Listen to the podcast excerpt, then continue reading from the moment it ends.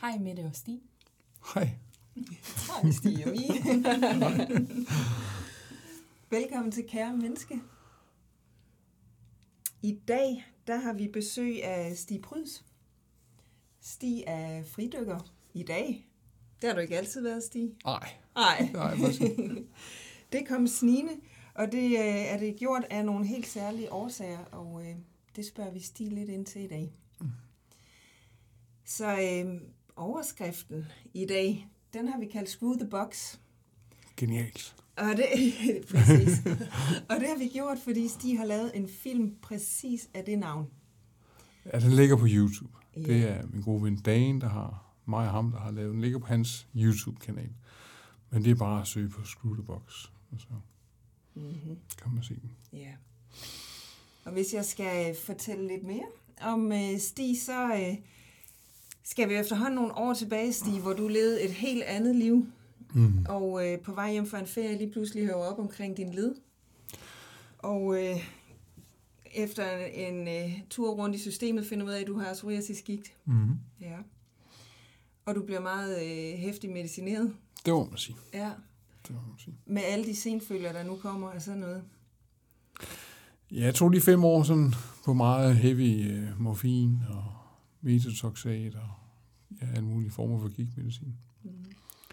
Så øhm, der, der blev virkelig sat noget i stå. Ja. ja, hele mit liv, kan man sige. Så. Ja.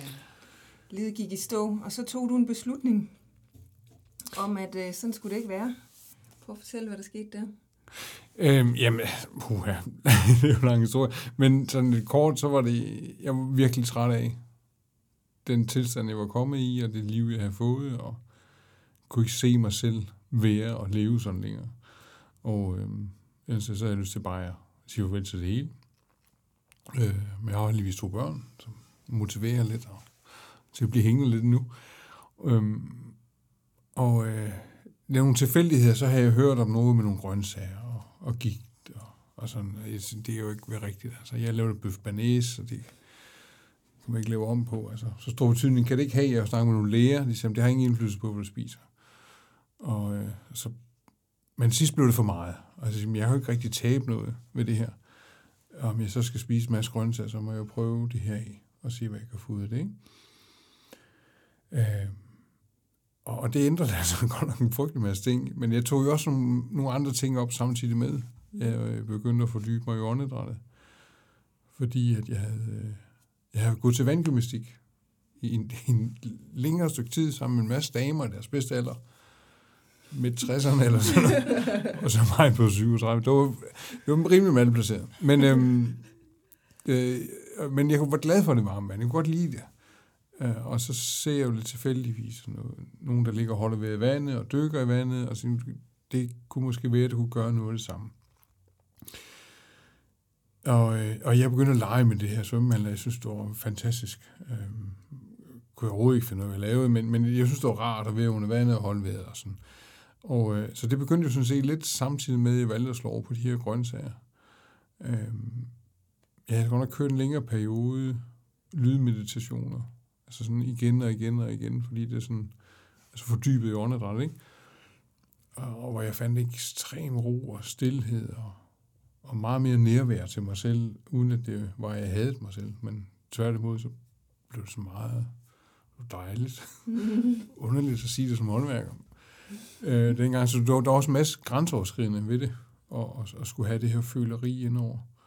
Øh, men jeg havde jo mig selv så meget, så det her med at lige pludselig mærke noget, der var rart og behageligt, det gjorde, jeg også fik lyst til at prøve at passe mere på mig selv. Mm. Og så var det så det med de grøntsager der. Øhm, kom ind over, og, øh, og det, det, det gjorde virkelig en stor forskel. Og jeg valgte også at tage at slippe alt det medicin, jeg fik, og, øh, og så køre på med, med grøntsager og åndedræt og, og vægtløshed i vandet, så der ikke var noget, der gjorde ondt og sådan. Noget af det, jeg også altid bliver vildt, vildt nysgerrig på. Jeg er jo øh, også selv en lille smule fridykker. Jeg elsker fridykningen. Øhm, ikke helt på samme niveau som dig, dog, Stig. Men, men noget af det, som jeg synes er så fascinerende, det er, at, at når man kigger udefra på fridykning, så kan det jo godt ligne noget, der, øhm, der kræver sådan virkelig, virkelig brutal, hård øh, træning over for mm. sin egen krop. Men, men det, jeg også begyndte at opdage, det er, at i virkeligheden kræver det jo enormt meget respekt, enormt meget lytten ind og enormt meget mærken efter. Ja. Så hvordan oplever du hele den her træningsproces? For det ligner jo næsten noget udefra, hvor man tænker, det kan simpelthen ikke lade sig gøre. Nej. Altså sådan, der ligger jo 5% styrke i det, ja. og så 95% op i hovedet. Altså, øh, fordi vi skal slå alle den her, den sunde fornuft fra at være i det her åndedræt, eller være i værhullet, og så samtidig være fuldstændig afspændt, og være ligeglad med, at kroppen roer og skriger efter ild, og man, ja, ja, det er godt nok. Og det kræver en rimelig god styrke, men op i hovedet. Der er ikke noget at gøre med, om man kan løbe langt eller gøre noget andet.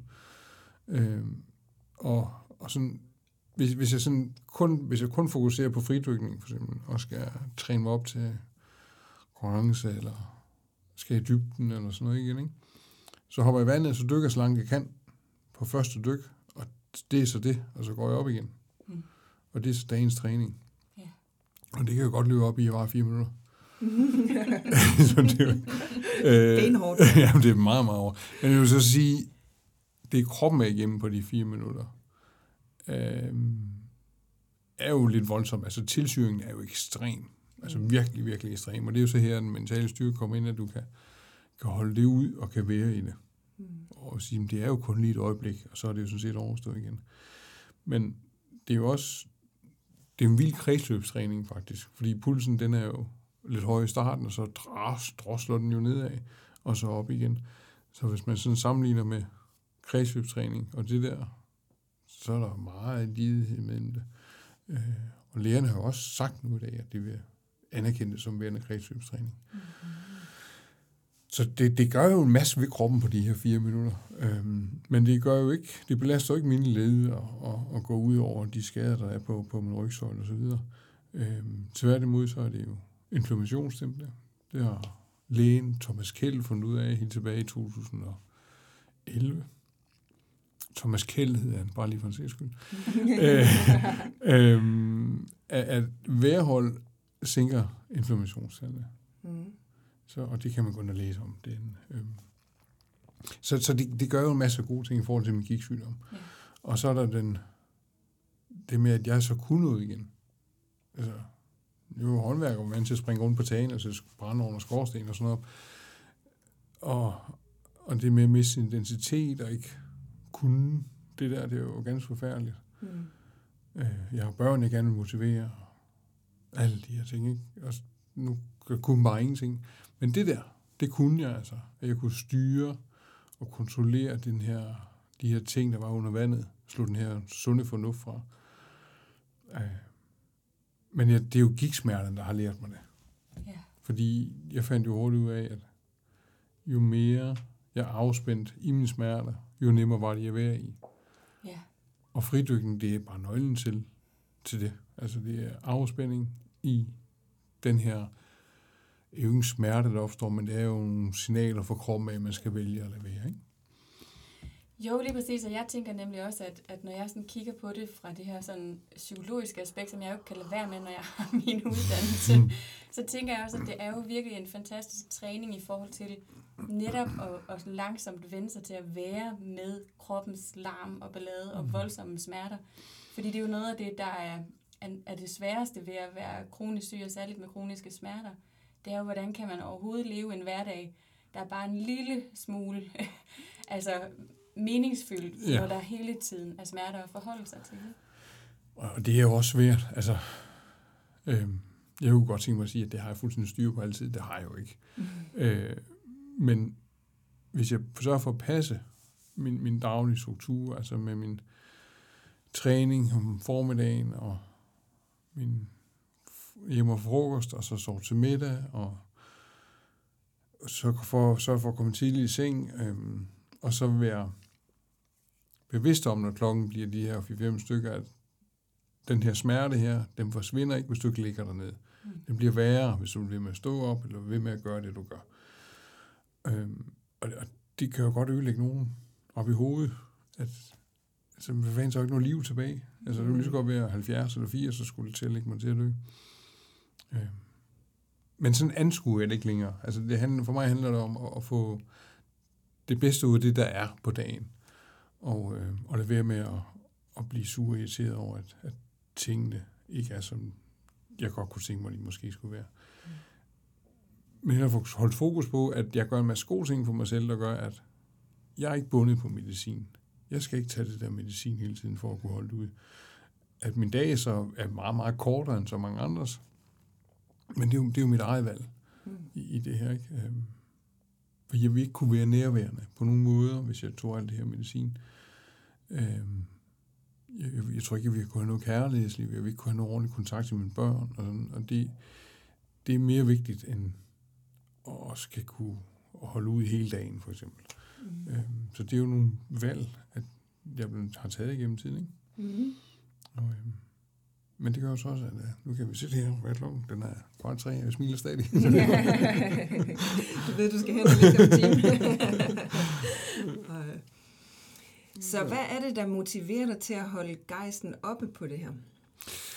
Oh, jamen, øhm, det handler selvfølgelig om det her med, at, at jeg elsker det her med at komme i vandet og slippe alle tanker, og det bliver meget meditativt, og jeg elsker den her meditation, der ligger i, i, i vejrholdene og i opvarmning til vejrholdet, den her rolige tilstand, der opstår, og man mærker sig selv så meget, som man gør. Mm. Det er vanvittigt dejligt, så det er også en god motivation. Men i bund og grund, så er det af dyb respekt for de her smerter, der er forbundet med den her gigtsygdom. Øh, eller respekt, jeg ved ikke, jeg er faktisk pisse bange for dem. Og jeg ved, hvis jeg ikke gør de her ting, så bliver de værre, og, og jeg kan ikke, så kan jeg ikke styre det, og så bliver jeg mere og mere indadvendt og går mere ind i mig selv, fordi så fylder smerterne for meget. Øhm, hvor aktiv gik den af i dag, det er svært at sige, men de knogleudsspring, der sætter rundt omkring, er der jo. Øhm, og og de, de, de skal behandles på den måde, for ligesom at kunne, kunne holde ved derinde. Mm. Så. Jeg bliver nysgerrig på dine daglige rutiner så. Først kaffen. Ja. ja. Når du vågner, så er det kaffe. jeg kan godt lide en god kop kaffe om morgenen. Ja. Øhm, altså, det handler om at komme... Jeg står op mellem 4 og 6 hver dag. Som regel klokken 5. Jeg vågner af mig selv. Og så tager det et par timer, ligesom komme igennem de par kopper kaffe, og lidt vand, og hvad nu ellers skal have. Øhm, og så er jeg vågen og klar, og så tager jeg svømmehallen og er der indtil et par timer senere, hvor jeg enten går i lidt emotionscenter. Og der har jeg så fået en, har en god kammerat, der har lært en masse om fysisk hård træning og sådan noget. Og han har et problem med ryggen, og så han mener, at han knækket koden lidt til, at vi kunne træne øh, lidt på samme måde som alle mulige andre. Ved at køre sådan noget træning, hvor man hele tiden kører fra ben til overkrop, mm. uden nogen pauser og ikke ret mange kiloer, men mange gentagelser. Og så den her, der blod skal flytte sig fra store lårmuskler til overkroppen, øh, gør bare, at du hurtigt brænder ud, altså nedbryder musklerne, ligesom det, man skal til mindetræning. Mm. Øh, og det er faktisk vildt effektivt. Mm. Så det er ikke ret meget træning, men, men hele tiden skifter de her. Og så hopper jeg i vandet og øh, laver en masse vejrhold. Enten dykker en frygtelig masse lange baner, eller øh, bare ligger statisk og holder der. Fordi at der kan du holde smerten ud? Eller? Ja, det er, jo, det er jo sådan, for det første, så, øhm, når man træner, næsten uanset hvad det er, og man, man finder noget, hvor, hvor man kan være i det, uden man belaster tingene, og det, hvor det ikke gør mere ondt. Det er jo ret væsentligt, at det ikke gør mere ondt, for mm-hmm. så skal man ikke gøre det. Så gør man noget, der er forkert. Øh, så bare det, man bevæger sig, er jo nok til ens humør, det stiger, man får endorfinerne, man får alle de her gode ting her. Øhm, men grund til, at jeg gerne vil kombinere det på den måde, altså først træning, og så ved at holde bagefter, er, at øh, det trækker masse syre ud af musklerne. Du restituerer meget, meget hurtigere. Mm. Og øh, så jeg kan være klar til, til resten af dagen, og dagen efter igen, og sådan, ikke? Men der er jo samtidig den her meditationsdel, hvor jeg bliver fuldstændig grounded, og, øh, og jeg kommer så langt ned i gear, at det er jo, alle bomber kan springe omkring mig. Jeg er lindrende ligeglad. Altså, det gør mig ingenting. Øhm, og så er det jo samtidig informationsdæmpende, mm. de her ting. Øh, og så kan man sige, at jeg er måske på forkant hele tiden, for det er jo ikke altid, jeg har inflammationer. Lige nu er psoriasisen på huden mere aktiv end det, der er i ledene. Øhm, men, men altså, det, det er jo lidt op og ned med, med de ting der, ikke? Så den her gode træning, og så kommer middagsluren Ja. efter frokost. Det er altså... Jeg ligger en time og sover måske er væk i 20 minutter eller sådan noget. Øhm, men, men det, det gør, betyder simpelthen så meget for, at resten af dagen efter træningen er, er mere brugbar. Jeg er mere igen nærvær. Fordi når du får for mange smerter, så forsvinder det der nærvær. Mm. Mm. Øh, så det mener jeg, så ligger man ned, så de mennesker omkring mig godt lave nu. Nu skal jeg bare lov at have lidt ro. Vi, men jeg kan sagtens snakke og fungere, de her Mm. ting, ikke? Øhm, men hvis jeg så ikke får lagt mig ned, så forsvinder den nærvær. Så begynder jeg at blive lidt sådan lidt surbitter mand. Øh, og det er jo ikke særlig fedt. Altså, Nej. men der, der skal også der er lang vej til, at jeg selv anerkender, at det bliver, bliver bare en idiot, når du har for mange smerter. Mm. Øh, og så det middagsluren, og så øh, et eller andet med børn, eller gå en tur, eller nu kan være, ikke? Og så lave en aftensmad. Og så sofaen. Eller sengen. Og så i sengen bliver vi en 9, halv 10 senest. Mm. Men noget, der virkelig slår mig, når jeg lytter til din fortælling, Stig, så er det også, at, at du virkelig har været har nysgerrig på, hvad er det for en vej, der kan, der kan skabe en, en hverdag for mig, som faktisk giver mening med alt det, der nu engang er i den, den sygdom, der er kommet. Mm. Hvordan kan jeg så hele tiden lave små justeringer, som faktisk hjælper mig på daglig basis? Og det synes jeg jo er helt fantastisk, fordi at, at det er jo noget af det, som, som virkelig skaber også den der fortsatte motivation, tænker jeg. At du Mm. hele tiden mærker, hov, jeg kan faktisk godt selv lave nogle tilvalg i mit liv, som faktisk gør, at tingene giver mening. Og, og det lærte jeg jo allerede ret hurtigt jo. Altså med, da jeg begyndte med de her lydmeditation, og altså jeg kom fra en håndværkerverden af, så det var jo grænseoverskridende. Men det der med, at jeg selv kunne justere på noget, det blev vildt interessant. Helt vildt exceptionelt interessant. Og når lærerne så sagde, at det kan du ikke bare glemme alt om. Og det kan jeg ikke. Så når folk siger sådan til mig, så skal jeg, nå, nu skal vi så finde ud af noget andet. Øh, I hvert fald finde ud af, om det indtil det modsatte er bevist, ikke? at man ikke giver op på noget, men hele tiden prøver at finde fine justeringer. Ja. Jeg, jeg går stadig til lægen, når det er tungt, og det er, der er udslættende begynder nogle nye steder, og det er ikke, som det plejer at være. Og, øhm, så jeg, jeg går stadigvæk derind, men jeg får kun medicin, hvis der er, at jeg går derind, og jeg går med sender bare med en snak, og så går jeg hjem igen, og så finder ud af, hvad kan jeg så gøre? Ja. Hvad skal jeg nu justere på? Eller, øh, og mange gange så bliver det jo projekter. Men de her projekter, der, det, ligger, det ligger der vildt meget livskvalitet i. Mm. Fordi hvis du ikke har nogen projekter, eller noget, der giver mening på dagen, så er der jo ikke noget tilbage. Mm. Øhm, så det er vigtigt, at jeg har noget, hvor jeg skal fordybe mig i og, og give mig 100% i det. Ikke? Mm. Og ja, nu, alt hvad jeg går ind i, det er 200 procent. Der er Ja. ikke noget med nogle svinggærne, eller noget med nogle steder. Øh, og, og, og ja, jeg bliver klogere på mig selv hele tiden. Mm. Det er vigtigt. Og lige få en ny lejlighed. Bevidst valg, det skal være på tre sal. Og sige, hvad fanden tænker du på? Mm. Men de penge der, du, jamen prøv, hvis jeg ikke går op og ned på tre sal, så er det fordi, så er jeg spist, spiser forkert. Jeg træner forkert. Gigten, den er der, som den er. Men jeg kan gå på trapper. Og det skal jeg blive ved med at gøre, indtil jeg ikke er her mere. Og så skulle det være god træning, siger det, at gå på trapper. Ja, det er der nogen, der siger. Det lyder som om, du har en ordentlig portion øh, selvdisciplin. Og det, Jamen, Jeg har bare mange gode vaner, måske. Ja. ja. ja. Og så hører jeg dig lidt sige, at det starter faktisk med at acceptere tilstanden. Ja, det var, og det var fandme svært. Mm. Det var helt vildt, så grænseoverskridende det var. Øhm, at, at også ligesom skulle bare sige, at det er sådan her, at det skal være. Ikke? Øhm, men det der lægemedicin, der kom jeg jo i kontakt med mig selv, og kunne mærke mig selv igen, og sådan, ikke? Både på godt og ondt. Øhm, men og, og så lysten til at, at skulle være her og, og, og snakke med de mennesker, der er omkring mig, og kunne huske, hvad pokker man laver og sådan noget. Ikke? Øhm. Og der tråden lidt. Ja, det var, vi snakkede om accept. Nå, ja. Altså det her med at gå fra at have Ja. ført en form for livsstil. Ja, og så, altså, sådan, men ja, og det er jo det, der...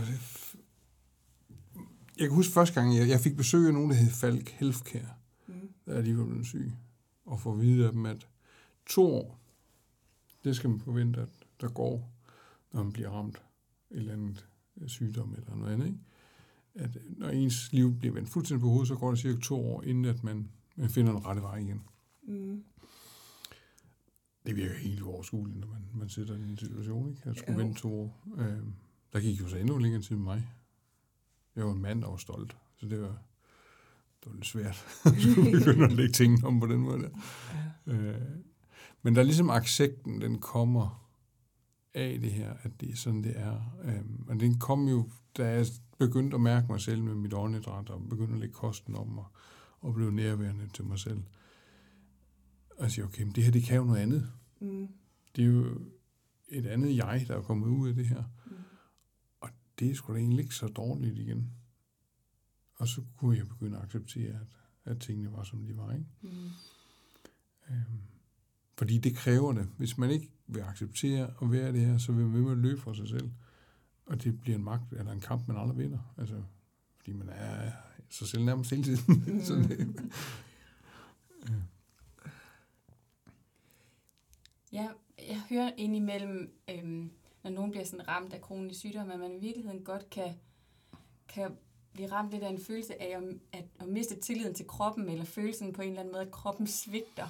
Ja. Jeg ved ikke, om det er noget, du kan genkende, for jeg tænker, at, at samtidig er det jo en, en ret vild ting, den tillid, det kræver til kroppen, når man Mm. mm. dykker ned på de der 100 meter ja. Jamen altså, helt, helt konkret, så jeg var, jeg var til mange psykologer dengang, hvor det var, det hele væltet. Øhm, og jeg var inde ved en, hun var fantastisk. Lone Ribe, må jeg gerne sige det? Ja, nu. Ja, ja. Hun har aldrig tid, fordi hun har travlt. Nå, øhm, hun satte mig noget hypnose, hvor jeg sådan ligesom skulle prøve at beskrive mig selv indenfra. Altså, jeg hælder du ikke med det. sgu, men der skete altså et eller andet. Øhm, og jeg kom ind i mig selv og skulle gå og holde lidt øje og skulle beskrive, hvad jeg så. Og, sådan. og det var, det var sådan meget mørkt og dystert med en masse grå, store tandhjul, der var knækket og ikke kunne køres rundt, og knirker, der bragede ind i, og sådan noget. Og det beskrev jeg så så godt, nu kunne i den her. Og hun så kom frem til, at du hader bare dig selv jo, fra halsen ned efter. Ja, Det, det er jeg helt med på. Det, det er godt klar over, at det kan slet slet ikke. Altså, du er simpelthen til at lære at elske den her krop igen. Det ved jeg sgu ikke lige, hvordan at det skulle kunne lade sig gøre. Øhm, jamen, så havde hun i hvert fald nogle gode idéer. Om jeg var frisk på hvad som... Jeg vil alt. Jeg vil gøre alt for at komme til at have noget livskvalitet igen.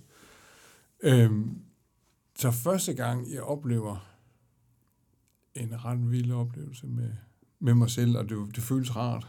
Jeg blev sendt, øh, inde på Skibevej, der er et, øh, noget, der hedder Tantrahuset, eller Tantra-tempel. Mm. Jeg vidste ikke, hvad der var. Og øh, så skulle jeg ind og have en gang massage. Og der har jeg jo været skilt fra min kone lang tid. Jeg har ikke haft noget kontakt til nogen kvinde i, i, i alt for lang tid. Og øh, jeg skulle så have det her massage, og hun, jeg skulle bare tage et bad, og så skulle jeg ind ligge mig. Øh, og jeg vidste ikke, hvad det var, der dukkede op. Men jeg fik jo den vildeste massage af hende her, øh, helt nøgen og sådan. Men jeg fik jo en kontakt, jeg kunne mærke Mm. mig selv på et helt, helt andet plan. Og, og jeg kan huske, at hun var færdig. Så jeg bare, shit mand, hvad fanden skal jeg gøre med mine børn? Jeg skal ikke ud henfra igen. Aldrig. Aldrig nogensinde, jeg skal ud inden for det rum. Jeg vil bare gerne have lov at være i den her super lækker tilstand. Øhm, så det var sådan første gang, at jeg mærker, man kan faktisk gøre et eller andet for at mærke velvære Ja. at det ikke kun handler om alt det, der er dårligt. Og sådan. Selvom det er dårligt indeni, så har man altså et følelsesregister, et nervesystem, der kan forkæles på rigtig mange forskellige måder. Ja. Og det var vild, vild, vild oplevelse. Øhm, det er helt, helt fantastisk. Og, øh, så, så det er også noget, der sætter noget i gang. Ikke? Man, man tør at bryde nogle, jeg vil sige, det var ikke en vane ikke at gå til det, fordi jeg kendte det jo ikke anen, ikke, eller var. Men det var jo grænseoverskridende at gøre sådan noget der, ikke? Da hun kom ind i døren, så måske vi har løbet skrigen væk. Jeg tænkte, hvad er det her for noget? Mm. Øhm, men, men bare tur og give mig hen til, fordi jeg var en, der havde fortalt mig, det her, det er godt for dig. Det vil gøre noget godt for dig. Ja. Jeg siger, så, så skal vi jo lade tvivlen komme til gode. Mm. Øh, så man skal ikke være bange for at, at gøre nye ting, fordi det er mange gange det, der skal til for at skabe forandringer, det er, at man gør noget nyt og laver om på sine ting i hverdagen. Øhm, og blive ved med at prøve at få en eller anden form for selvforkælelse. Mm. Så, øhm, men det var en fed oplevelse. Fantastisk. Ja. Og jeg, jeg, jeg tænker også, at det du siger, det er jo virkelig, virkelig centralt, ikke? At, at hvis vi gerne vil skabe hvis noget skal være anderledes, så er vi jo på en eller anden måde også nødt til at gøre noget anderledes. altså, vi kan jo ikke gøre det samme dag ud dagen, og så tænke, at noget bliver anderledes. Nej. Og det tror jeg, det er der er værst for. Det er nemmere for folk, der er yngre. Jeg tror, jo ældre vi bliver, jo sværere bliver det det her med at skal lave om på ting. Øh, fordi vi bliver bundet i vores vaner og rutiner og sådan, at det er sådan, det her det skal være og så videre. Ikke? Øh, men der sker også noget op i hjernen, når vi bryder de her vaner Mm. Og, den, og det er ikke farligt. Altså, der er ikke noget forbundet med, der, øh, at, at der sker forandringer. Øh, vi, der, jeg snakker med mange, der, der står i, der er ikke har det særlig nemt og sådan noget, hvad, hvad kan vi gøre, og så videre, ikke? Øh, det der med at lave om på sin hverdag. Mm. Ja, hvordan? Hvad snakker du om? Hvordan det? Jamen, du kan prøve at sove anden i sengen bare. Ja. Yeah. Flyt din sofa. Hvad? Jamen, det giver dig ingen... Jo, men det er jo forandringer. Ja. Yeah. Mm. Og øh, bitte, bitte små forandringer i starten er rigeligt til at starte med, og så kan man skrue stille og roligt op for de her forandringer. Mm. Øh, men hjernen skal også finde ud af, at det ikke er farligt, mm. at man laver forandringer. Ja. ja, og belønnes. Det kan jo være en lille belønning, bare det der med, at man har flyttet vasen fra den ene vindueskarm til den næste. Ja så har man faktisk gjort det, man satte sig for i dag. ja. Succes! ja, præcis. Så begynder man jo allerede der at, at vende mm. belønningscenteret til, at ja, oh, jeg kan det, også give mig selv succes. Ja, ja. Mm. Og det, det er jo ikke nogen kunne sige højt til nogen. Nej, nej. Det kan jo bare være noget, der foregår op. Det gør alle de dårlige tanker, jo, siger man jo som regel heller ikke højt. De er jo bare med til at nedbryde dig helt vildt. Ja. Øhm, altså, man skal godt prøve at komme noget godt ind i stedet for. Ja, jeg kommer også sådan til at tænke på, i virkeligheden, jeg får nogle gange det her billede i forhold til fridykningen også, ikke? At, at hvis vi gerne vil kunne blive dygtige til at fridykke og komme langt i fridykning, så kan vi ikke tvinge os til det. Det er, altså, det er virkelig, virkelig små, små, små skridt hele tiden, og så på lang sigt, så kan vi så træne os op, ikke? Ja. Men, men vi kan ikke presse noget igennem, eller tvinge noget igennem med fridykning. Og det er jo i virkeligheden lidt det samme, du beskriver med forandringer, ikke? Start i det små, mm. lave nogle små justeringer, og så lige pludselig, så begynder der at, at flytte ja. noget, nogle sådan større ting på sig. Ikke? Ja, ja. Men det er ikke noget, der kommer over en dag. Nej, nej, man ryger ikke ned på 100 meter første gang, man prøver. nej. Øh, det, det, det skal tages i små steps, ikke? og det der også med at anerkende, men det tager noget tid, når livet det vælter. Øhm, men der er så mange, der har prøvet at være igennem det, og sådan, ikke? at der, der er mange, der har fundet nye veje, og ligesom jeg har fundet nye veje, øh, at man lader sig prøve at motivere af alle de her mennesker, som, fordi det er jo meget forskelligt, hvad der virker fra person til person. Mm. Øh, men det vi alle sammen har til fælles, det er det her fantastiske åndedræt, og en puls, der slår hele tiden. Øh, og gå ind og arbejde med det at skabe et super godt fundament til at have noget at bygge ordentligt op på igen. Mm. Virkelig godt sted at starte. Mm. Så, Ja, også fordi det skaber forbindelsen til en selv, så man kan mærke sig selv igen. Så det er ikke nødvendigvis alle folk, der behøver at hoppe øh, ud i en omgang tantra. Nej, nej. gør det, man gør det på meget forskellige måder. Men hvis jeg nu vidste noget om åndedræt, så var det nok det, jeg havde kastet mig ud, ikke? Ja. Øh, jeg var bare virkelig på bare bund, og hende, hun sagde, at det skulle være godt for dig. Ved hvad, så gør jeg det. Ja. Havde hun sagt til mig, at du ud i haven og sige, som en høne i en 3-4 uger, så får det helt godt. Så er det nok det, jeg havde gjort. øh, jeg valgte bare at stole blind på et menneske, som, øh, som vi må det godt jo. Ja. Altså, så, så det er jo bare med at... Ja. Men tilfældigheder kan jo også være med til at forme os. Er det ikke sige, at 10 procent af vores liv, der er formet af circumstances? Mm. Det mener jeg, der er 50 procent, der kommer fra vores genetik. Men de sidste 40 procent, de kommer jo faktisk fra vores meget veludrustet hjerne, mm. hvis vi formår at bruge den. ja. Og den ikke skal spænde ben for en. Ja. Den er også, men man kan jo tænke tingene ihjel mm. så meget, så øh, man ikke når nogen steder. Øhm, det har jeg også brugt meget tid på. Mm. Fordi kunne man gøre det, og kunne man hvad tænkt, og man skal jo lige lade med, hvad andre folk tænker. Man skal gøre det, der føles rigtigt for en, øhm, og lade være at tænke tingene for meget ihjel. Altså. Mm. Øh, hvis du er tvivl, så gør det. ja, og jeg, og jeg tænker også det her med, at du virkelig har formået at tænke, okay, der er noget her, der er vigtigt for mig. Jeg mm. vil kunne være nærværende over for mine børn. Jeg vil kunne være til stede ja. i det her liv. Så hvad er det? Så tager jeg bare et skridt foran det andet, ja. uden at tænke tingene ihjel, men jeg bevæger mig bare langsomt i en mm. eller anden retning, mm. som, som på en eller anden måde understøtter det projekt, ja. man kan kalde det ja. det. Og det kan jo være det, man jager. Altså, vi er jo, vi er jo jæger alle sammen. Øh, om, om du jager det lækre åndedræt, for eksempel. Hvad skal der til for, at jeg har det bedste åndedræt? Det bedste vejrhold. Hvad skal der til for det? Mm. Og så begynder at jage det helt vanvittigt. Det giver den samme lykkefølelse, som den person, der jager vinebrød ned ved bæren. Mm. Altså, det er jo et eller andet sted, der sker meget sammen. Øh, der var ikke rigtig bivirkninger på det med at skulle jage åndedræt. Det er der skulle på at jage den der kanelsnegl nede ved bæren. Mm. Øhm, men de her projekter, der ligger i at, at jage det her, der for eksempel åndedrættet, eller det kunne være noget andet, der er forbundet med god velvære, blive god til yoga, eller blive god til svømning, eller hvad, hvad det nu kunne være, man godt kunne tænke sig at sætte som et projekt. Øh, og så ikke have noget decideret mål med det, bare en idé om, at jeg gerne vil være god til det her. Mm. Og når man så synes, nu er jeg god til det, jeg faktisk godt se, at man bliver endnu bedre til det. Mm. Så man hele tiden har en drive til at,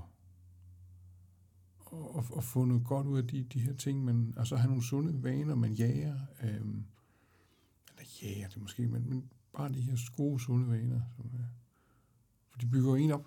Mm. Og jeg begyndte jo at jage åndedrættet. Jeg begyndte jo at jage dybden. Hvad skal der til for at komme så dybt som muligt? Det var første gang, jeg mærkede 100% smertelindring i ryggen. Det var jo at komme under tryk.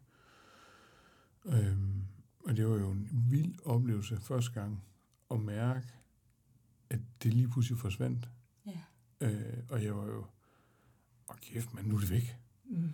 Og, og var jo helt op og støde. Og, men så kom jeg stille roligt igen. Jeg kodet op mit hoved til, at der er noget med dykningen at gøre, og de her ting.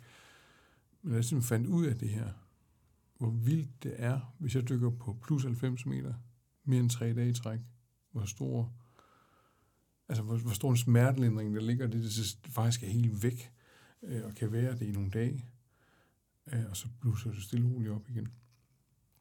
Men da jeg begyndte at jage det, der begyndte jo alt at ændre sig, i forhold til, at jeg vil kun spise det der, jeg vil jo passe så meget på mig selv, og sørge for at være så skarp til det her som muligt. Og, sådan. og så begyndte alt muligt andet godt at komme. Helt, helt automatisk. Uden at det egentlig var det, jeg ville, andet end det andet. Men man, jeg blev mere rolig på grund af mit åndedræt, og mm. jeg blev mere ren med det mad, jeg spiste, og øh, blev glad, og begyndte også at se bedre ud, fordi man, man ikke får alle de affaldsstoffer og alt det lort, man ellers får fra bøf, og sodavand og hvad, hvad jeg nu ellers har indtaget. Ikke? Øhm, så det blev lige pludselig en virkelig, virkelig sund ting for mig at, at være i det her. Og i dag vil jeg jo gerne i dybet, men jeg, jeg har også noget til, at jeg kunne godt tænke mig at være lykkelig andre steder end nede på 100 meter vand. Mm. Og det lyder lidt underligt. Gør det ikke? Eller? Nej, altså for mig giver det god mening. øh, men, men der, der er altså få den samme livskvalitet og samme glæde øh, altså heroppe, ikke? Øhm, og det er sådan set det, jeg jager nu, kan man sige, og, og, og, og gør alt for, at det kan fungere. Mm. Og det fungerer jo sådan, når min hverdag er, som jeg beskrev før, ikke? Mm. Øhm, ikke jeg, skal, jeg skal nok komme ud igen. Det, jeg glæder mig at komme afsted til næste år, og glæder mig meget til det. Og, øhm, men, men at kunne skabe... Så coronaen har været frygtelig, et eller andet sted, den kom. Men den har også været med til at give mig et værktøj til, eller i hvert fald nu, du skal finde på noget her. Du kan ikke tage ud og dykke. Du, du bliver nødt til at gøre et eller andet her. Ja. Og hvad skulle det så være? Ja. Øhm, og det var så bare at jage, at jeg skulle kunne smile og være glad hele dagen. Hvad skal der til for det? Mm. Og det gør så bare, at, at min struktur har ændret sig på dagen, og min dag er også blevet kortere. Øh, men jeg er gladere på, på det tidspunkt, altså på de løbet af dagen, hvor, hvor jeg står op og snakker med alle mulige andre mennesker. Ikke? Mm. Øhm, og så ligger jo nu undervisning ind. Jeg elsker at kunne undervise i, i de her teknikker og værtrækningsprogrammer, jeg har udviklet igennem de sidste 8, 8 år snart. Øh, og de blev bare, jeg lavede dem til mig selv, så jeg kunne finde fred og ro. Øh, og nu er det blevet til et, en masse undervisning. Øh, og det fylder mig med så god energi, så, så det er helt vildt. Altså. Mm. Jeg siger mange gange, jeg får næsten mere ud af det, end når der kommer og deltager. Perfekt virkning, ja. ja altså, øh, og, og så, så det nyder jeg simpelthen så meget. Ja. Øhm, det, ja. Men hvis nu der skulle sidde nogen derude, som kunne have lyst til at prøve lidt af det, jeg ved i hvert fald, du har lavet en app, fordi den ja. har jeg været ret glad for at bruge, men hvor kan man ellers finde Jeg har jo øh, min hjemmeside, stiprydus.com, øh, som, hvor jeg har lagt alle de her øh, øvelser ind. Der er, jeg tror, der er 25 forskellige pakker, øh, hvor der er til kredsløb, der er til lunge, der er til hjerte, og der er, hvis du bare vil komme bedre form, og så kan du arbejde de steder med fridykning. Øh, men det hele foregår hjemme på sofaen, eller hvor man nu vil sidde med det.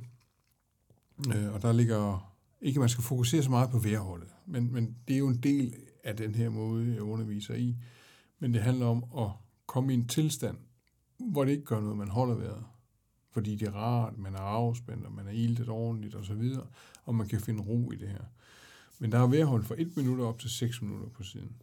Men i guided tilstand, sådan at det ikke er, det er ikke ubehageligt, men man har det fantastisk godt bagefter.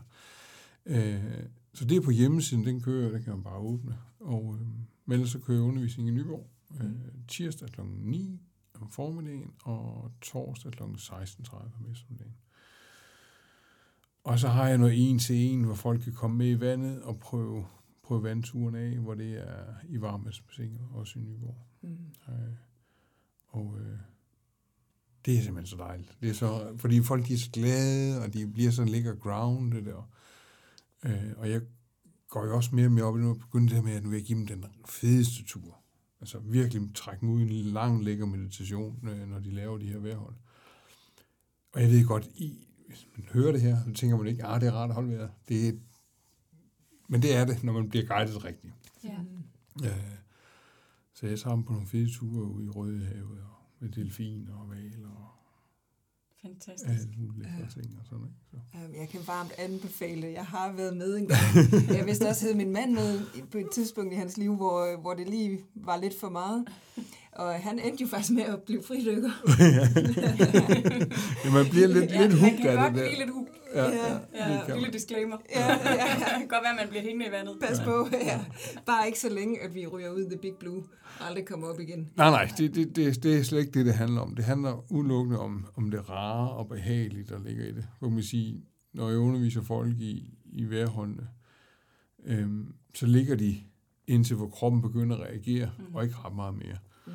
Og når jeg gør det, altså som fridykker, så min krop reagerer på fuldstændig ligesom alle mulige andres mennesker. Øh, jeg har så bare taget bevidst valg om, at når nu starter det, og det er først det, at mit dyk starter. Ja. Alt det, der sker for enden, det er jo bare, hmm, hmm, hmm, lalej, lalej. Øh, og så begynder trækningerne at komme, og så er det her, at dykke det begynder, ikke? Og så ligger jeg med det i 4-5 minutter, ikke? Jo, præcis, og så får lige at knytte til, der er jo også mange, der i virkeligheden tænker, at de der trækninger handler om, at man mangler ilt. Ja. Men i virkeligheden er det jo CO2-ophobning, så der er ikke noget farligt nej, nej, nej. ved, den, at kroppen gør det. det, det er, men der er mange, der tænker sådan, åh, jeg mangler ild, jeg må hellere ja, skynde mig ja. at trække vejret, men det er jo i virkeligheden slet ikke det, det er. Slet, slet ikke. Ja. Og det, det er så det, jeg er blevet god til at overvise folk om, når det er, at vi laver det her.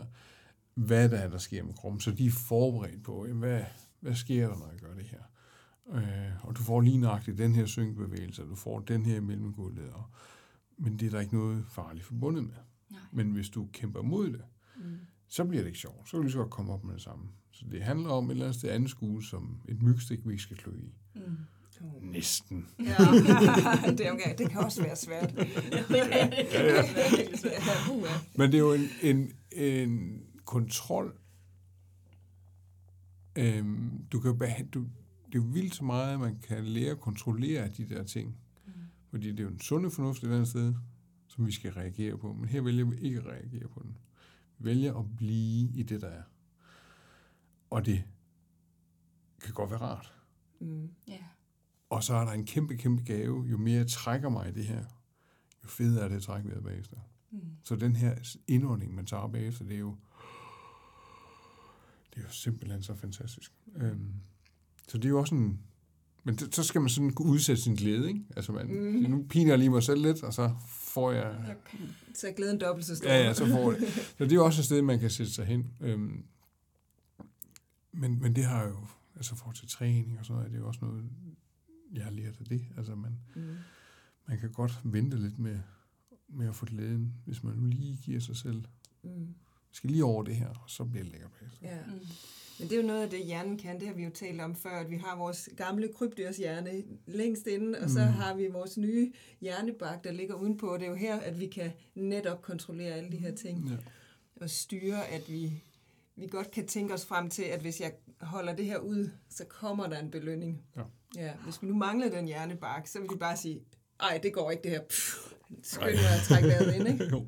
Ja. Jo, så kan man jo også sige, at jo mere man træner det, jo længere får man jo også den der, det rolige vejrhold, altså inden ja. kroppen begynder at larme, ikke? Og, og jeg, min erfaring med arbejdet i forhold til vejrhold er også, at, at hvis man har en krop, der måske er presset og stresset, eller larmer meget i det daglige, har angst for eksempel, så, så det at holde vejret giver også en helt, helt anden ro, fordi at åndedrættet er jo påvirket af de tilstande, så det er tit sådan lidt anspændt, eller man kan føle, at man ikke helt kan få luft nok i hverdagen. Mm. mm. Så det med lige pludselig at kunne smelte ind i et vejrhold, det giver en, en helt anden ro, end når man for eksempel skal prøve at sidde og lave en meditation. For der mærker man stadigvæk det her belastede åndedræt, ikke? Ja. Det gør man ikke i vejrholdet, så der er noget, som er helt, helt særligt ved det. Mm. Det er i mm. hvert fald min erfaring. Med. Jamen, det er også det, du siger, når du Nu slukker vi lige for jer. Ja. ja nu slukker jeg for jer. Ja. Mm. Ej, hvad snakker du om? Mm. Øhm, men det er jo zombier, der, når vi er færdige med sådan en time, mm. som egentlig bare helst gerne lov at blive liggende. øhm, og nogle af dem giver slet ikke træk ved. Sådan, det er underligt overskudsagt, det er noget, man har, men gerne have lov til bare at blive i sig selv. Mm. Og det er jo en stor kontrast, hvis du løber rundt med stress og ubehag hele tiden. Mm. Øh, også for nogen jo ganske overvældende. Yeah. Og, og, og mærke, at det kan være rart at være i det. Ikke? Øhm. Ja, og i skærende kontrast til at komme til at lave et værhold i sin helt almindelige dagligdag. For der er det jo ikke hensigtsmæssigt at gå og holde på vejret, når vi skal fungere. Mm-mm.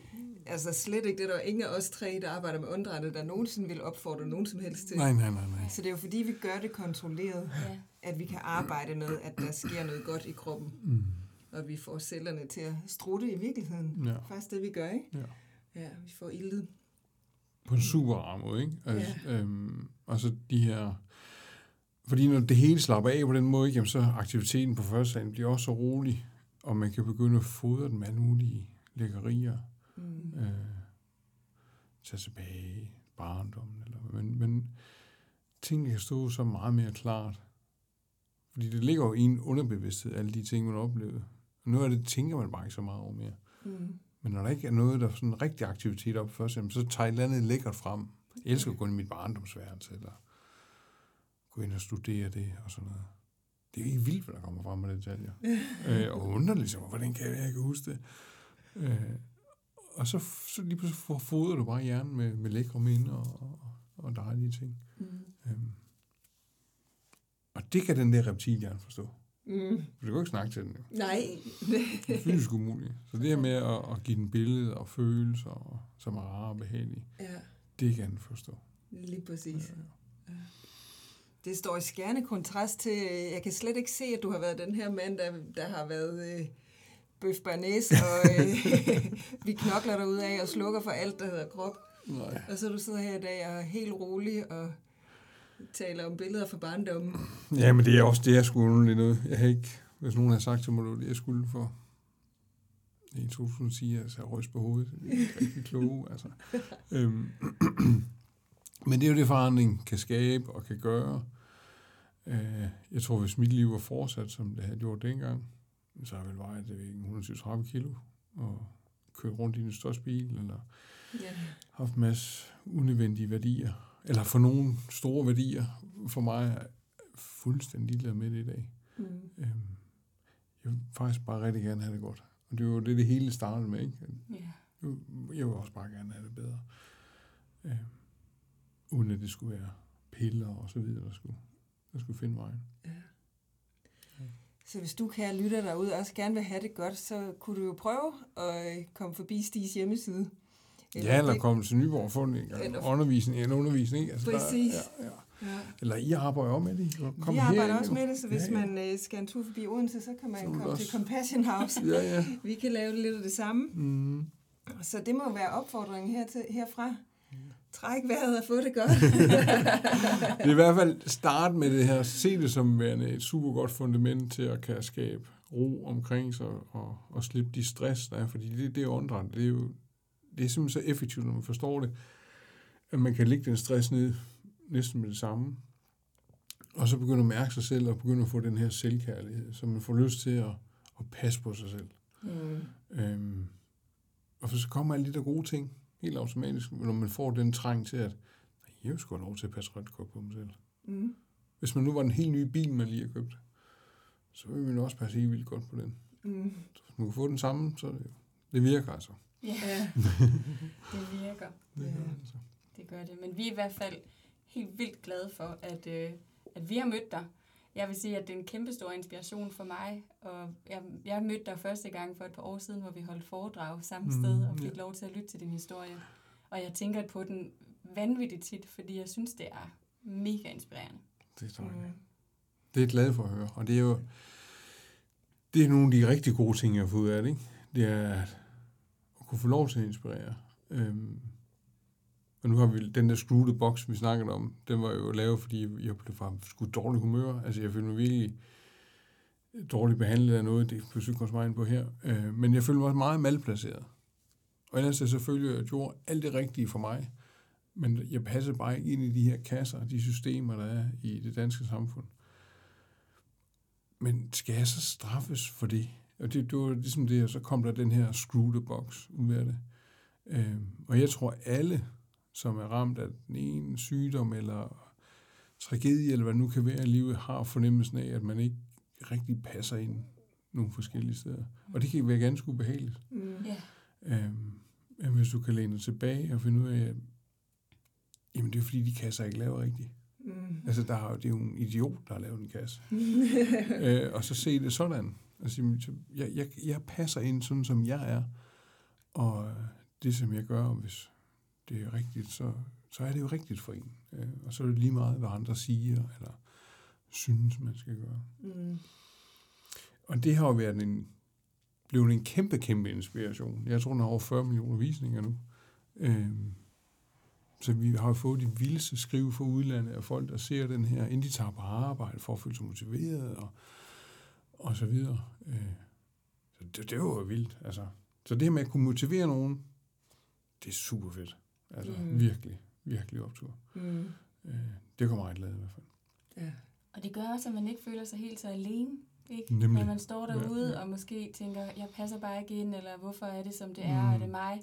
Ja. Men at man kan se, at der er andre, der har en fortælling, Nemlig. og kan læne sig ind i det. Ja. Det er jo bare vildt fedt. Og så er det ikke forkert. Ja, yeah. det er ikke forkert. For der er jo ikke nogen, altså man fanden skrevet en facisliste, om hvad der er rigtigt og forkert. Jeg yeah. forstår ikke lige det helt, men vi kan ikke, den liste kan vi skrive, når vi ikke er her mere, øhm, om hvad der var rigtigt og forkert. Men så, der, så skal vi finde ud af det jo. Ja, præcis. Ja, ja. Ja. Uden at slå os alle for mange gange. ja. Men det er godt at slå sig.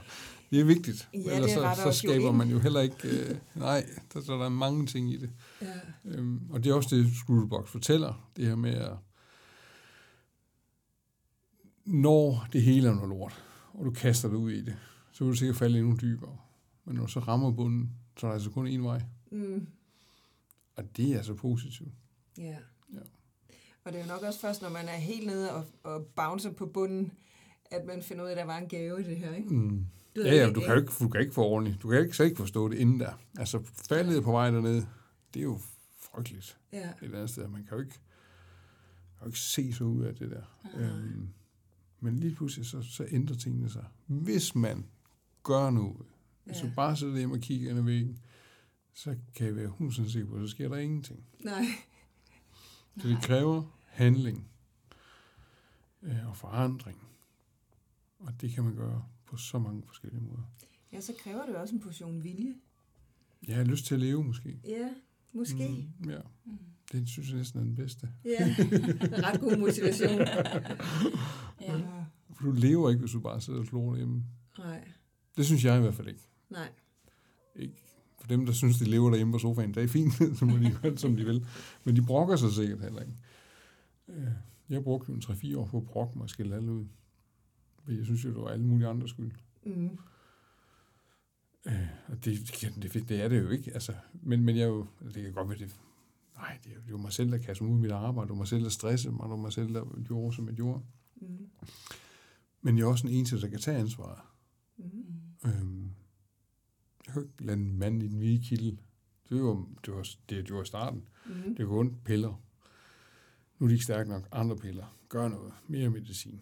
Så det hele tiden var lægens ansvar, om jeg havde det godt eller skidt. Mm. Øhm, men altså, så nu er det altså mig, der skal finde ud af at gøre det her, så jeg får det godt igen. Mm.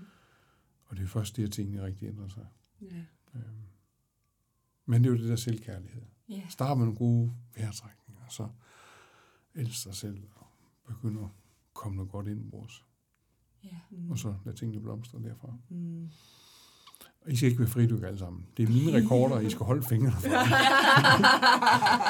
der, altså, jeg har jo ikke, nu har jeg formålet veje alle mine organer og sådan noget, og der er intet, intet specielt ved det. Jeg er frygtelig hæve på det. Jeg kunne komme til mine piger og sige, prøv at jeg har et andet specielt. Jeg er rolig. Så, du var helt normal. Ja, så det er jo noget, alle kan gøre og ja. lære det her. Øh, men det skal jeg ikke. Men det skal ikke. Find en anden sportsgren, der kaster ud i. ja. Så. Ja, jeg har jo stadigvæk alle rekorder. Der er ikke nogen pille ved mig nu. Så øhm, det er sgu meget cool. Ja. Altså jeg vil sige, at jeg ligger og roder rundt på 19, så jeg har altså også lige et stykke vej dernede. det er med savnet. Jeg kan godt se, at man kommer på 111 meter. Og hvad er rekorden lige nu? Min er 105. Og dansk og rekord er 105 med finde point. Ja. Det var fordi min allerførste dyk i svømmehallen var 111 meter. Det var fedt at gøre det nedad. Mm. Det vil vi faktisk rigtig gerne. Og nu når det, Stig. jo, jeg håber det. jeg tænker, nu skal vi bare afsted igen. Øhm, ja. Men det gik jo sindssygt godt, inden at uh, coronaen væltede mig, og hvad der nu ellers var. Øhm, for knækket nogle koder til trykudligningen, og sådan, så det virkelig spillede. Øh, så og jeg føler mig faktisk en lille smule stærkere nu, end jeg gjorde inden coronaen. Fordi mm-hmm. jeg må vælge at lægge om på min træning og sådan noget. Det kan godt være, det bare mentalt, det virker, men det virker. Ja, det, virker. det er det vigtigste. Ja, ja, og øh, så det kunne jeg godt tænke mig at tage med i dybet. Så. Ja. Jeg glæder mig til at komme afsted igen. Ja, det kan jeg godt forstå. Ja. Men det er jo ja, det gør mm. vi virkelig. Men jeg synes, det er interessant, at, at man skal skubbes lidt af sin pind for at finde, finde nogle nye styrker, ikke? Det skal man. Ligesom du faktisk er blevet stærkere nu under coronaen, mm. som startede med at være mega træls, fordi du ikke kunne komme ja, i vandet. Ja. Og så skulle man bare finde på noget andet. Ja. Øhm, men jeg var også lige nede at vende, og det er også det der box, hvor det hele snakker om, at det, man skal altså ned, hvor det går ondt, mm. før der sker forandringer. Ja. Man skal fandme også gribe de chancer, der er i det. Ja. Øh, og turde tro på, at, at det, jeg kan godt gøre nogle ting øh, mm. anderledes. Mm. Og så er det pisse godt for hjernen at, at lave om på ting hele tiden. Altså, fordi den er jo... Nå, så finder vi bare ro alle steder, hvis det er sådan, det skal være. Ja. Øh, min datter lige startet på efterskole. De første, de skulle lære det med den comfort zone, der er derhjemme. Nu skal vi udvide den her cirkel, som de har tegnet så flot. Øh, og jo længere man kommer væk fra den her comfort zone, jo værre kan man få det, og så videre. Så man et eller andet sted skal kunne finde ro i at være på efterskolen, og alle de her ting. Øh, det er der mange, der godt lige kunne få at vide. Altså, ja, ja. Ikke, øh, ja, før de kommer på efterskole. Ikke? Ja, men også meget mindre voksne mennesker. Og sådan ja, noget. Altså, at, at det her med, at man rykker sig ud af sin comfort zone, at det, det er altså helt, helt naturligt. Jeg tror, vi er jo skabt til at vandre og sådan noget formentlig. Mm. Efter føde og sådan noget, så vi er jo ikke nok beregnet til at bare skulle være plantet et sted, så er vi det er permanent. Og og, så, men vi griber jo hurtigt alle de ting, der, så er det vores vaner. Og så skal vi ikke bryde dem der. Mm. Så er alting jo forkert, ja. og ondt og mærkeligt. Ja, det tror jeg ikke, vi er lavet til. Altså. Nej, vi er i virkeligheden skabt til at være i bevægelse. Ja, vi er i bevægelse hele tiden, og nye omgivelser, kunne se langt. Mm. Jeg elsker nye lejligheder. Der kan jeg kigge ud over hele Sunde i Nyborg, og seneste spidsen af Lange. Jeg kan kigge lige så langt det ved. Det er vildt, hvad det gør. Ja. Det er lækre ting, ikke? Ja. Øhm, så man giver sig selv de gaver der. Men det, jeg tror, for nogen kan det godt lyde helt åndssvagt, at man siger sådan, ej, gå ud i skoven, prøv at mørke træerne, ja. se langt, og sådan, hvad snakker du om? Man skal et eller andet sted også være et sted, hvor, hvor det er så elendigt, at man kan se kvalitet i sådan noget. Mm. øh, og man tager det jo bare for givet et eller andet sted. Ligesom man gør med vejrtrækning. Tænker du heller ikke over, den kører bare. Men når man så kan se det smukke i, kunne se langt, og se naturen, og mærke vinden, og fordybe sig sit åndedræt, og mærke sig selv, og sådan noget, ikke? Øh, så bliver livet bare lige en tand større. Ja, mm. øhm, og det er, det skal alle lære, synes jeg.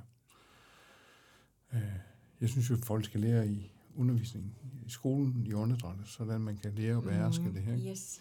Vi er helt enige. Jeg har lige, jeg har, jeg har lige, jeg har lige fundet en smutvej derinde. Ja. Det er simpelthen genialt. Jeg har kørt et projekt med skolesandplejen i Nyborg, og øh, vi ligesom skulle prøve at se, om vi kunne finde noget smertelindring, når det var, at de skulle bedøves og bankes i og fjerne tænder og så videre. Ikke? Øh, jeg tænkte, kunne vide, om det er det her, man skal starte. For jeg kan huske, man fik jo altid et stykke legetøj, eller et stykke et eller andet, når man var færdig ved tandlægen. De kommer der skulle få små af. Så det her med at kunne lære at beherske sit åndedræt, når noget går ondt, eller det er ubehageligt. Mm. Altså træk vejret i maven, bare stille og roligt ind i næsen, og ånd ud derfra, stille og roligt. Ikke? Øh, så jeg fået dem til at få fat i en pude. Nu skal børnene ligge med en lille fin pude på maven, hænderne på, og så skal de fordybe sig i deres åndedræt, ned i sådan en pude her, mens de ved tandlægen. Og det skal de fra dag et af, de kommer derind. Og det vil deres hjerner kode stille og roligt, jo ældre de bliver. Og de vil ende med at få et super godt redskab med, som de har lært ned ved tandlægen. Ja, jeg synes, det er, det fantastisk cool? stil. det kræver bare, at man har huller i tænderne, så lærer man det. Jamen, de skal jo ind undersøge og sådan noget, ikke? Altså, de skal jo åbne munden og sådan noget.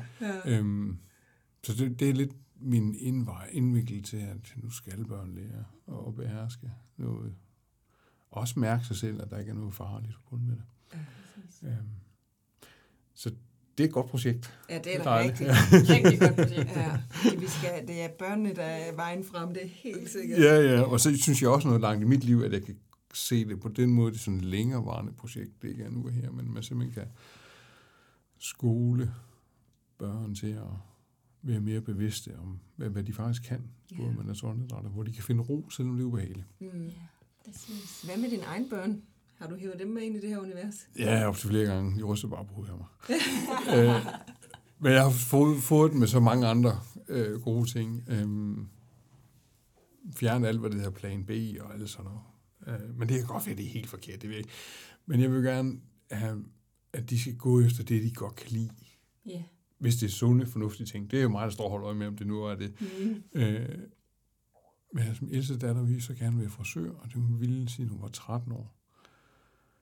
Og, og vi altså, jeg synes ikke, der er nogen grund til at have en plan B. Altså, hvis det er det, du vil, så skal du gøre det. Men kan du gøre det bare 100 procent så? Altså, mm. giv det alt, hvad du har. Øhm, og, altså, det, det går nok over igen. Altså, ja, vi jo mange ting, der var sådan. Det gik aldrig over. Og nu står jeg læger i dag, og skal nu til DM i oversætninger til et junior-VM, og sådan noget. går sygt meget op i det. Altså, og chefen er dybt, dybt imponeret over det. Øh, og jeg også at det kan lade sig gøre at lave de der ting. Men hun som menneske er jo, altså hun er meget voksen, selvom hun kun er 18. Mm. Synes jeg. Altså, mm. hun ved, hvad hun vil. Og øh, fuldstændig styr på det der. Mm. Og den yngste er på efterskolen, vil bare så gerne danse. Yeah. Så dans for fanden. Hun yeah. over på dans. Og yeah. Hun stråler jo simpelthen som øh, en sol. Altså, og et eller andet sted, jeg tror, den yngste, når måske ligesom, hun får længere til om at finde sin hylde, hvor hun gerne vil være og sådan noget. Men hun kommer til at lege hele vejen igennem, op mm. til hun finder den der. Håber jeg i hvert fald. Mm. Øhm, Så, så det har afspejlet sig på en anden måde end åndedræt. Jeg har øh, forsøgt at lave pranayama-øvelser med dem og sådan noget, og de farer nu op med det der. øh, vi kan sagtens sove og sådan noget. Ikke? Øhm, skal jo ikke skabe problemer, hvis der ikke er nogen. Altså. Nej. Men, men så alligevel at se det her med, hvis er noget, man gerne vil, så kræver det en indsats. Det kræver en stor, stor indsats. Og det kan jo kun komme et sted fra. Og der er ikke nogen andre, der kommer og hjælper dig. Så jo mere du kan tage hånd om det selv, jo stærkere bliver man i det. Og det har de fået med af det her, øh, Mm. som jeg har været igennem. Ikke? Jo. Øh, den lille, hun gik jo ind, når jeg skulle stille mig op, så gik hun så hen ved siden af mig, du kan bare bruge mig som stokfar. Altså, Mm.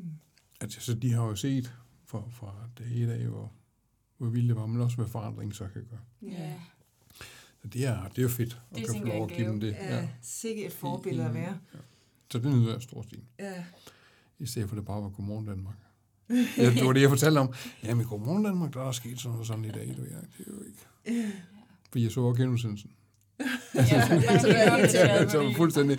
Øh, og nu kan jeg inspirere på, på et helt andet plan. Det er jo det er sindssygt dejligt. Ja. Og tak for det, og tak fordi du har ville være med i dag til at inspirere de lyttere, Velbekomme. kære Velbekomme. menneskelyttere, vi har. Mm. Ja. Det er vi virkelig, virkelig taknemmelige for. ja, meget, meget, meget inspirerende, Stig. Tak. Tusind tak, fordi du ville være med. Det ville jeg meget gerne. Ja. Endelig. Jeg skal bare sige til igen, hvis vi vil snakke om det mere. Ja, Det kan sagtens være, at vi gør det. det kan det være, vi ender med at skal holde et lille kursus her i Compassion House. I siger bare til. Kommer gerne. Det, det tror Kom jeg ind og næsten. lav Skal vi ikke uh, lige allerede nu slå fast, at den aftale laver vi? Vi kan jo lave sådan en lille øh, intim to timers Det kunne vi faktisk workshop, godt. hvis der er. Ja, det tror jeg, vi skal. For specielt udvalgte. Kære menneske lytter, vi smider det ud der. og alle andre kære mennesker, der er interesserede. Ja, selvfølgelig. Ja. selvfølgelig. Så tusind Okay. tak, Stig. Velkommen.